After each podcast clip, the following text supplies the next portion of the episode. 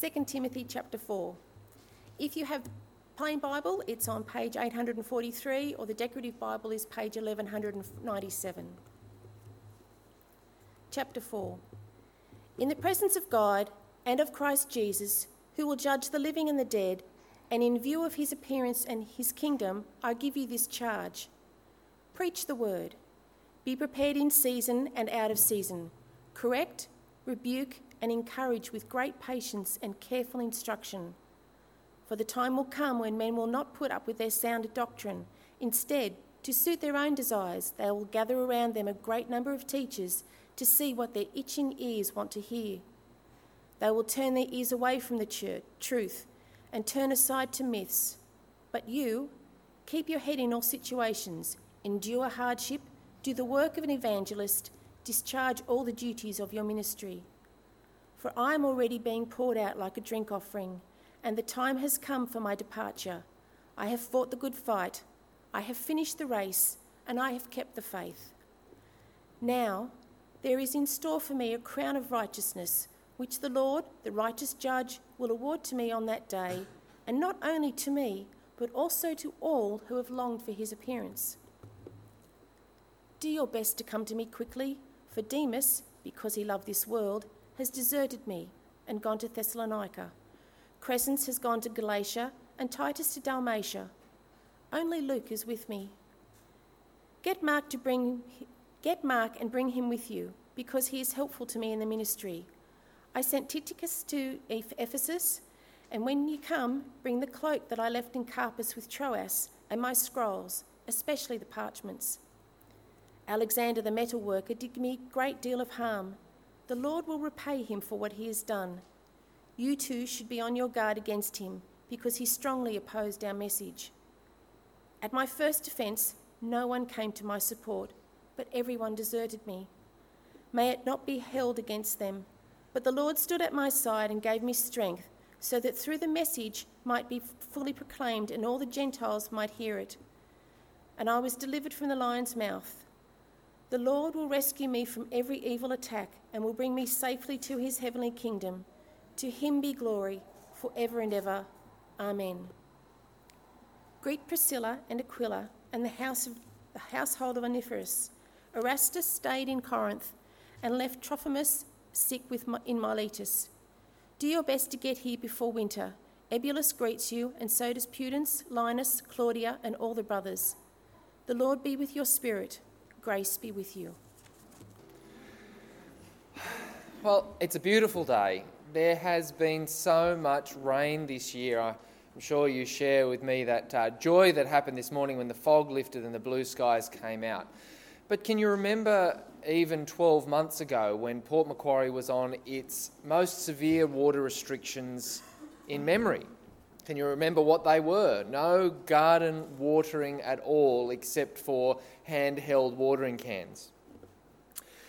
So precious, that water, that we had to allocate what little we had on what really counted. We just couldn't bear to see any of it going to waste, right?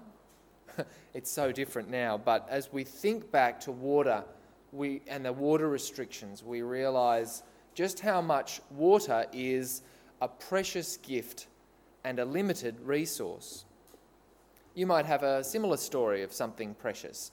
How do you garden when you're down to your last few litres of water? But if you're not a gardener, maybe it's something different. How do you drive your car when you're down to the last few litres of petrol? How do you spend when your bank account is down to its last few dollars? And you think about that caviar or the Maggi two minute noodles. You and I have another precious gift and a limited resource it's our life. That's why we always have to strive to spend it to make use of it as wisely as possible. We just can't afford to see any of it go to waste. It'd be such a shame to see any of it going down the drain just like that water during the water restrictions. Paul's picking up on this theme in today's passage. When we look at 2 Timothy chapter 4, we see Paul handing out a whole heap of instructions I'm going to be jumping around the passage today, so if you've got your Bible, I would suggest you open it to 2 Timothy chapter 4. Paul's handing out a whole heap of instructions, but when we look at verse 6, we can find out why he's thinking the way he is. In verse 6, Paul says this For I am already being poured out like a drink offering, and the time of my departure is near. Paul considers his life to be a precious gift, a limited resource. Knowing how Paul invests his limited resource is going to help us as we work out how to invest our limited resource, our life, without seeing it go down the drain and go to waste. So, in verse 6, Paul says he's being poured out like a drink offering. What does that even mean? Well, a drink offering was part of the Jewish worship service to God. When the Jews had their system of sacrifice in the Old Testament, they'd take birds or sheep or cattle and sacrifice them on the altar. And with it would pour out a drink offering of wine around the sacrifice. It depended on whether they were giving a small amount of animal or a large amount as to how much of the drink offering would also be required to be poured out. So they're just pouring it out, right, onto the altar. Is it going to waste? Well, they can't drink it, but it's not going to waste because it's being poured out the way God wants it to be in service of Him. It's being poured out in recognition of the God who is their king and who provided them with everything they have in the first place. You see, for a while I had it in my head that this verse had Paul saying, I'm being poured out, and he was just meant, I'm on my way to death, I'm going to waste, it's all draining away. But there's more to it than that. Paul is being poured out, yes, but he's not being poured out to waste. He's not going down the drain. Paul is being poured out exactly where he should be in service of God, in recognition of God as the King who grants him his whole life. Obviously, there's much more to this chapter, but I think this verse is key to unlocking why Paul gives the advice that he gives through this chapter. He has a precious resource but a limited supply. And he wants to make sure he is investing in the right place. The rest of the chapter shows us what Paul considers important investments. And you'll find that because of his Christian faith, Paul's life is spent investing in three things. It's there in your outline if you want to have a look at it. First, he invests in the gospel. Throughout his letter to Timothy, Paul's investment in the gospel is pretty clear. It's the main point of the opening verse of this passage, verse 1, chapter 4, which has all the seriousness of a courtroom address. Paul is serious about what he's saying. In the presence of God and of Christ Jesus, who will judge the living and the dead, and in view of his appearing and his kingdom, I give you this charge well, there's a summary of the gospel right there in one verse. It has the key pillars of the gospel. Let's break it down. Starting with, in the presence of God and of Christ Jesus. When Paul was writing this, Jesus would have died on the cross maybe a few decades earlier. But Paul doesn't write, in the memory of Christ Jesus, I give you this charge. No, it's not just the memory he writes, in the presence of Christ Jesus. Paul is convinced that Jesus is alive even as he writes. We see that in the gospel account of Jesus rising from the dead and then rising into heaven. He's alive, he's alive now. Paul was convinced. Paul goes on to refer to Jesus who will judge the living and the dead. There is a judgment coming for Paul, for the people of his time, for the people of our time. There is a judgment coming, and everyone stands to be accused. But something else is coming. Paul, still in verse 1, in view of his appearing and his kingdom, I give you this charge. Do you see how Paul turns the focus away from the judgment and on to the glorious appearing of Jesus Christ as King? You see, when the judgment comes, Paul is confident that he will not stand condemned. Paul and I and you, if you accept Jesus as your Saviour and King, will not be condemned when the judgment comes. You will stand with him in his glorious appearing and his kingdom. That is the Christian hope. That's why we put our hope in Christ as our Saviour, saving us from the judgment. We look forward to the return of the King. How's that for a gospel presentation in just one verse? 20 to go. The first verse makes it clear that the gospel is the most valuable thing there is for Paul, and the rest of his message is based on this. The gospel shapes all of Paul's instructions, his investment advice, which follows. The gospel is the focus of Paul's investment in his own life. Paul doesn't want his life to go down the drain, and nor do we, right? So Paul invests on what is most important his life won't go to waste if he is being poured out for the gospel. So, Paul is investing in the gospel, and that's why he continues in this way in verse 2. Look at what he says to Timothy I give you this charge preach the word.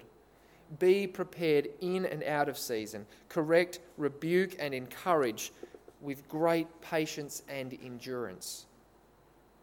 The gospel is the most important message that Paul can tell it's the most important message that can ever be told.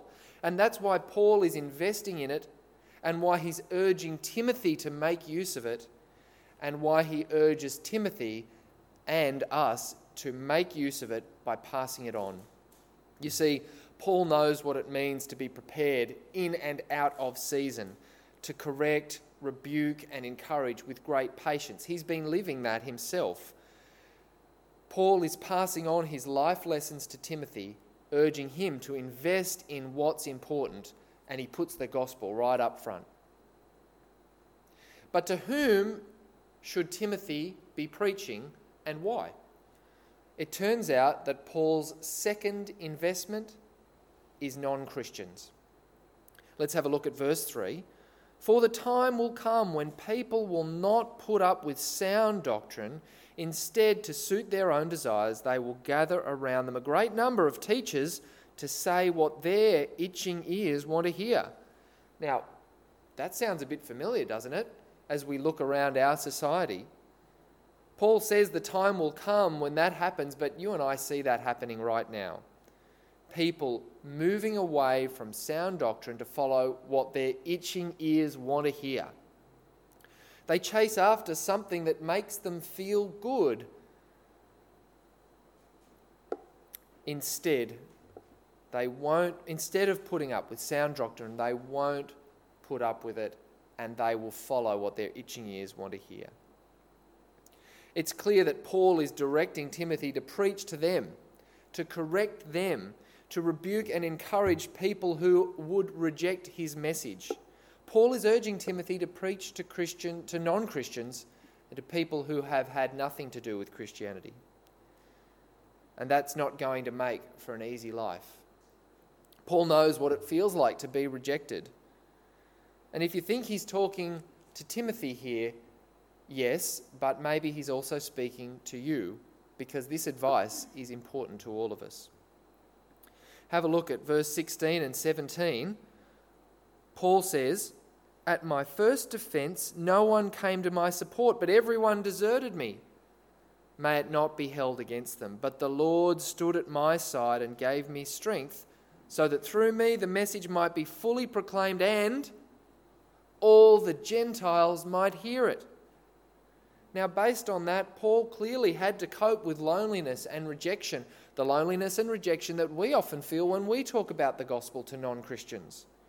In fact, even more, he was in court, he was in jail, he was in chains. But in verse 17, he shows that his purpose in submitting to that rejection was so that the Gentiles might hear his message. The Gentiles in those days, people who had not heard the gospel, more than likely, and we can look at it today as our preaching to non Christians. Paul invests in the gospel, but his second investment, non Christians.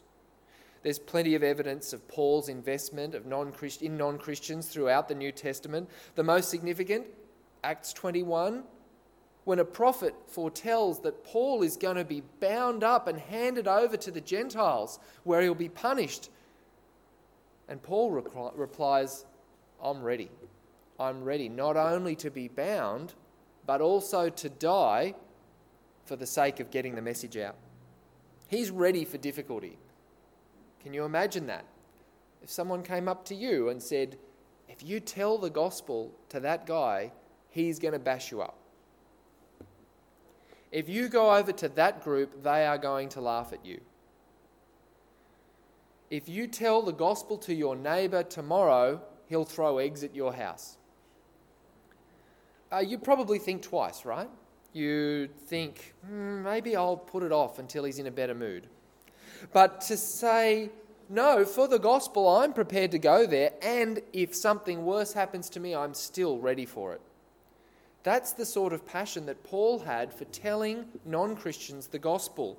There's a dozen other occasions where Paul preached to non Christians, whether they're counted as Jews or as Gentiles at that time, and as a result, Paul had a pretty rough life. But his aim, his aim to have this struggle is quite clear, so that through me, he says in verse 17, the message might be fully proclaimed and all the Gentiles might hear it. Not just one, all the Gentiles. That's his aim. Perhaps that's why Paul can direct Timothy back in verse 2, which we saw to preach the word in and out of season.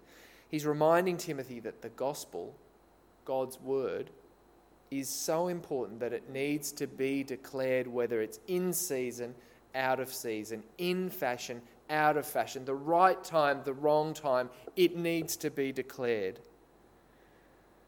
Preaching is when it's easy and when it's not. And I don't think he's talking about preaching in front of a church. In fact, that's probably the easiest time, I, I must say. You're all nodding. That's great. There's no eggs. That's great. Well, not yet. But preaching the gospel is a job for all of us and it gets pretty uncomfortable. Look to Paul's example as to why he preaches the gospel, why he goes to non Christians, even though there is rejection and loneliness. Because it's his aim, his aim that all will know the gospel. We all should invest in bringing the gospel to non Christians. We should invest our lives, limited as they are, in, in preaching the gospel, sharing God's word, even when it feels like the wrong time, even when we're exhausted, even when we know we'll be rejected. So, Paul is keen to invest his precious gift in non Christians. But he's not just seeking followers, right? It's pretty clear. Remember, he's going to die shortly, so what good would having more followers be? No, Paul refuses to waste his resources just seeking popularity. He's not chasing followers just to build up his church. He's investing in non Christians for the sake of the gospel, regardless of what happens to him. You can tell that it was difficult by the way Paul describes it in verse 6. He is being poured out, his life is running out and in verse 7 and 8, themes he's touched on earlier that Pete and Scott have already brought out in, in previous passage in previous sermons. Verse 7, I've fought the good fight, I've finished the race. Paul compares his life to the life of a soldier or an athlete. These are pretty uncomfortable lives. You know, they're not the most comfortable of ways to live. Constant physical training and even torment, daily preparing for battle, knowing that tomorrow could be your last day. This is the sort of investment that Paul makes, knowing the consequence. So I guess it leads us to ask could Paul have just had an easier life? Could there have been an easier life for Paul just building up some followers, raising some more money, getting a stable job, having a nine to five? It's easier to get people to join you when you give them a pretty easy message. Maybe if Paul had been preaching something like, be happy, rather than the judgment is coming. Maybe if Paul had preached something like, you are the most important in, person in the world, rather than you're on your way to death and you've got to do what God wants. Or your best life now. Maybe he could have preached that sort of message got more followers, more money in the church plate, a bigger building, and more followers, and more money, and a bigger building, and more followers, and more money. But these messages are not the gospel. Be happy. You are the most important person in the world. No, Paul urges Timothy to correct and rebuke anyone who has the wrong message, even when the message they have would be more popular and comfortable. Unfortunately, as Paul puts it, it's just people heading off to find whatever their itching ears want to hear. Find a message that soothes their ears while their souls go hungry. No, Paul is convinced that non Christians should share the real gospel, not some cheap imitation. Now, that's important that's why he can say confidently in verses 7 and 8, I have kept the faith. And there is more now in store for me, a crown of righteousness which the Lord will award to me on that day. Paul is assured that Christ will return as king.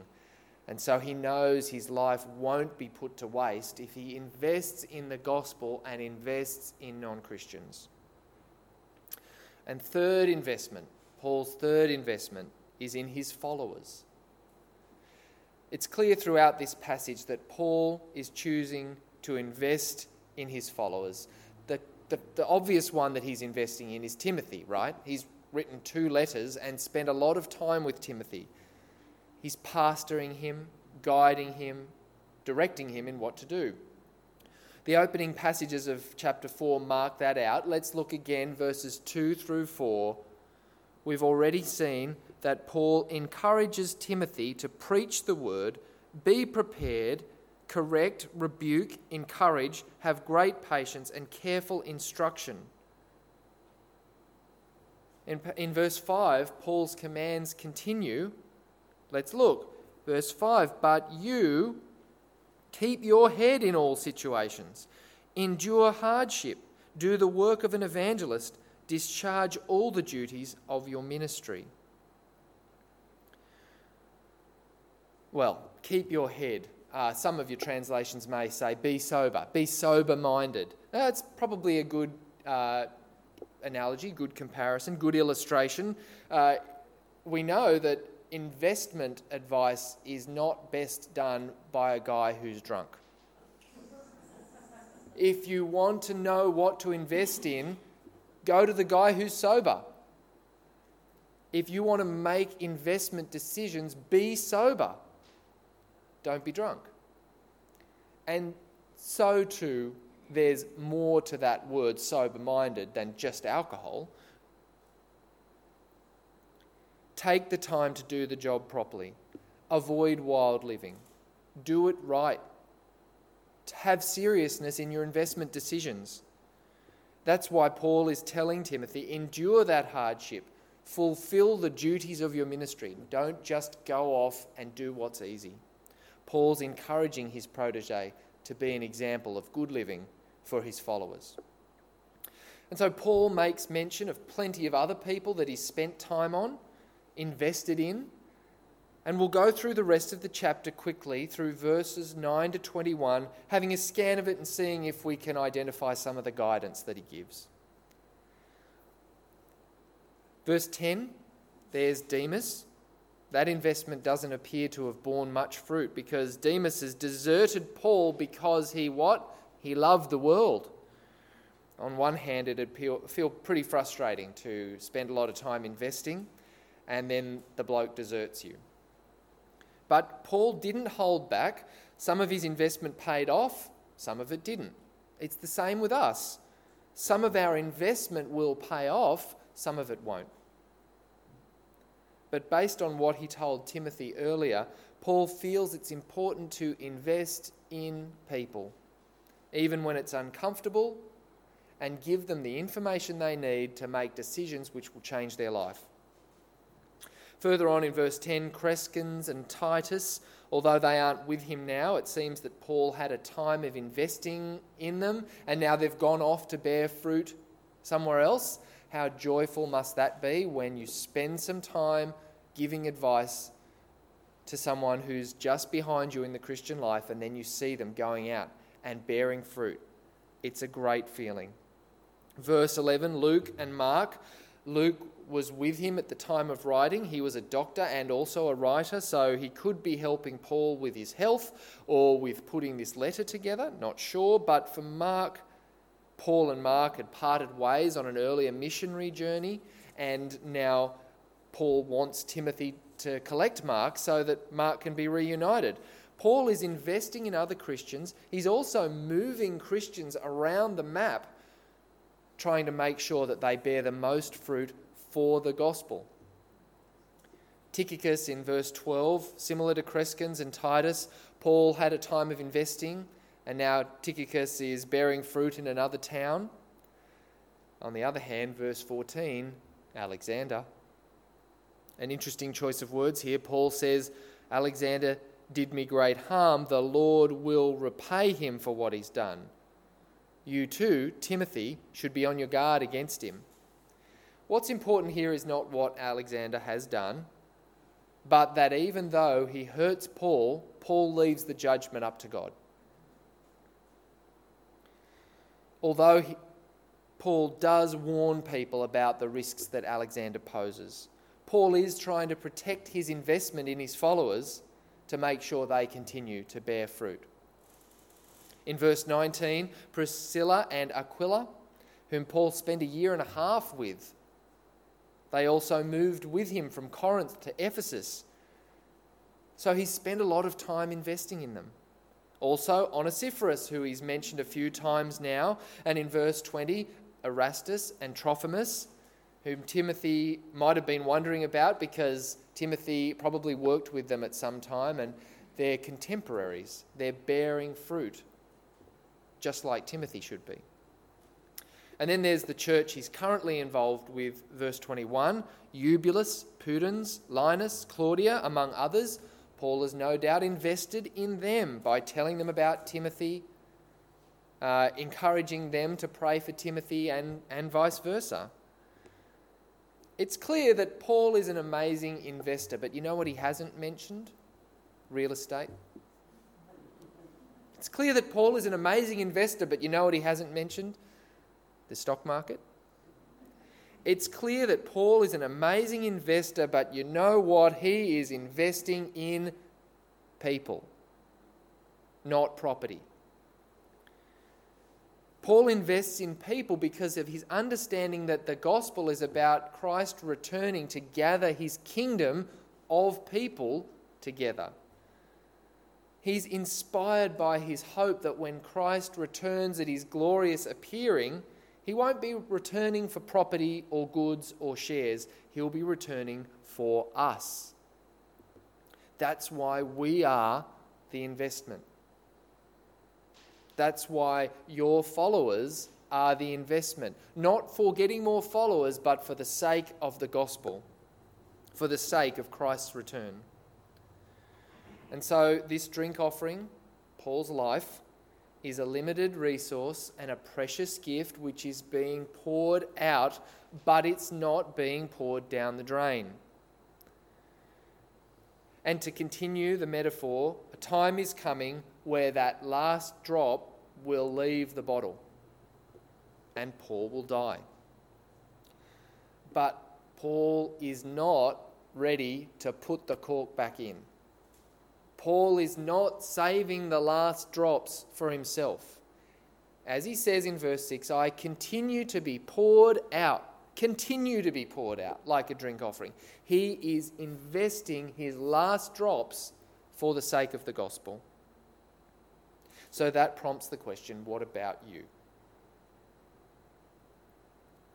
Are you holding back your resources as time runs out? Or are you investing in God's kingdom? Are you investing in the gospel? Investing in non Christians? Investing in those Christians who come after you, who will follow you? Investing in the next generation and the generation after that? See, your life is a limited resource and a precious gift. It's being poured out now. Where is it being poured out? Is it being poured out down the drain or is it being poured out in service to God? If we as Christians are serious about these things, then let us invest in these things. And if we do, none of our investment will go down the drain. Let's pray. Heavenly Father, please help us to follow Paul's investment advice to invest in the gospel, to invest in non Christians, to invest in our followers, not just for the sake of making ours and their life comfortable, but for the sake of the gospel and in view of your glorious appearing and return as King. And in the name of Jesus Christ we pray. Amen.